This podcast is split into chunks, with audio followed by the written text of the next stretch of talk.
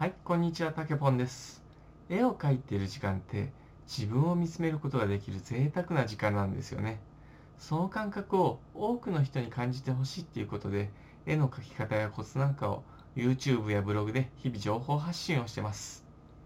でね、今回は新しいチャレンジが続かない人に試してほしい3つのことっていうお話をしたいと思います。で、夏休みも終わってね、えー新学期が始まりましたと。で、よし、新規行って毎日1時間絵の練習をするぞ。そう言ってたのに、3日しか続かない。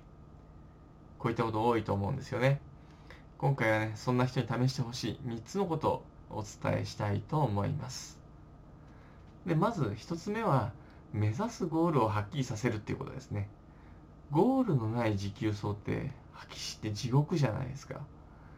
えー例えば先生が、グランド5周走れって最初に言われて、それで走るんだったら、まあ、ペース配分とか考えて、で、ああ、3周、あと2周、あと1周、あと少しで頑張ろうっていうのがあるじゃないですか。でもこれが、ゴールがはっきりしない。俺がよしって言うまでとにかく走れって言われたらどんな気持ちになりますかね。いやいつ終わるんだろうまだかなまだかなって言って当てがないペース配分のしようもない、えーどんだけ走るのか分からずに不安な状態で走って走ってその結果でやっぱり5周走りましたっていうんじゃ同じ5周走るんでもきつさが全然違ってくると思うんですよね。ゴールがもう見えない状態で走る方が不安で不安できついと思うんです。だからこれから何かを始めるっていう人も同じですね。ゴールがなしでやると、えー永遠に続くようなものっていうのは結局続かなくなっちゃうんです。心が折れちゃうんですね。だから、まず最初に、ここまでは最低やろうみたいな、これだけはやりきろうみたいな目標を作ってあげると続けやすくなってくるんです。で、あともう一つ、それでこれだけやれたら自分へのご褒美っていうのを用意しておくといいですね。えー例えば、1ヶ月毎日絵の練習をしたら自分へのご褒美で欲しかったこのシャーペンを買おうみたいなちょっと可愛らしいそんなちょっとしたことでもいいんです。とにかく毎日続けるっていうことに何か理由をつけてあげることで続けやすくなるんです。で2つ目は張り切りすぎないってことですね。最初からいきなり張り張り切りすぎない。もう人間なるべく毎日の生活パターン変わらないようにしよう変わらないようにしようって。変わらない生活っていうのは安心するようにもう脳みそが設計されてるんです。だからそこに新しいことを始めようっていうのは何か変化を加えるっていうんでもうそれだけでも脳みそはストレスなんですね。それなのにそこにいきなりよし毎日1時間練習するぞとか急激に変化が大きすぎると脳みそは拒絶反応をするんですね。なんでいきなりそんなことをやったらまあ多分間違いなく三日坊主で終わります。だから最初は毎日5分ぐらいやるぞくらいの軽い気持ちでいいです。でちょっと想像してみてほしいんですけれども例えば10分しか練習できなかったって日があるとするじゃないですか。その時毎日1時間練習するぞっていうのが目標だったらああ1時間やるはずが10分しかできなかったってなって課題がクリアできなかったっていうことでモチベーションがだだ下がりになりますよね。それが5分やりゃいいかっていう目標だったら今日は10分しかできなかったけど、まあ、とりあえずミッションはクリアしたからいいかなっていうんでモチベーションはかえって上がるんです。どうでしょ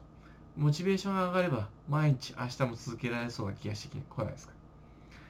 とにかくこんな感じで最初は続けるっていうことが第一優先で大切になってくるんで超低めのハードルを設定してあげるようにしましょ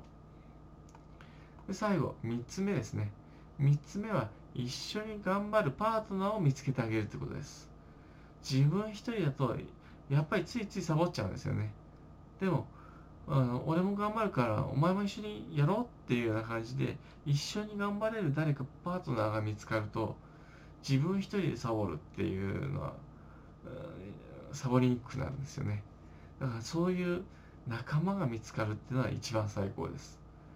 だからこれ絵を描く仲間を見つけるっていうのはなかなか見つけづらいかもしれないんでそういう時は家族に応援してくださいっていうのをお願いしておくのもいいですね。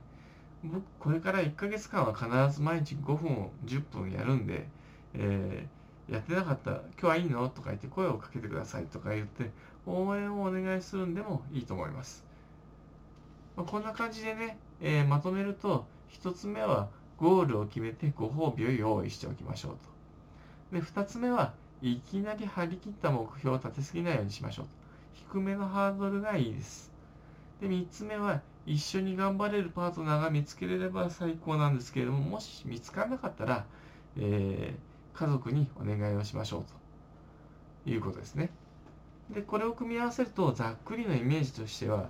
まず人間誰でも1ヶ月ぐらい続けられたことっていうのは結構習慣にしていきやすいんですね。その後続けやすくなってきます。最初の1ヶ月を続けられるかどうかっていうのがポイントになってくるんで、えー、そこでスタートダッシュの間一緒に行動するパートナーか家族の応援をお願いしておくと。で、それで1ヶ月頑張れた後、今度は結構続くんですけれども、3ヶ月目あたりに中だるみの壁が来るんですね。なんで、3ヶ月目あたりにちょっと大きめのご褒美を用意しておいてあげるとそうすると3ヶ月経ったらこれを買おうとかいうご褒美があるとそこまで頑張れるんですでそうこうしているうちに新学期から始めると12月のご褒美そして1月が来ると1月で、えー、年初の書き初めとかやって心機一転じゃあここから頑張ろうかっていうタイミングも来るんでちょうどいいですよね。えー、そんな感じで、えー、新しいことっていうのにチャレンジしてみてほしいと思います。というわけで今回は新しいチャレンジが続かない人に試してみてほしい3つのことっていうお話をしてみ、えー、ました、えー、こんな感じでこれからもぼちぼちと音声発信を続けていきたいと思ってますんで応援の方よろしくお願いします。たけぼんでした。またね。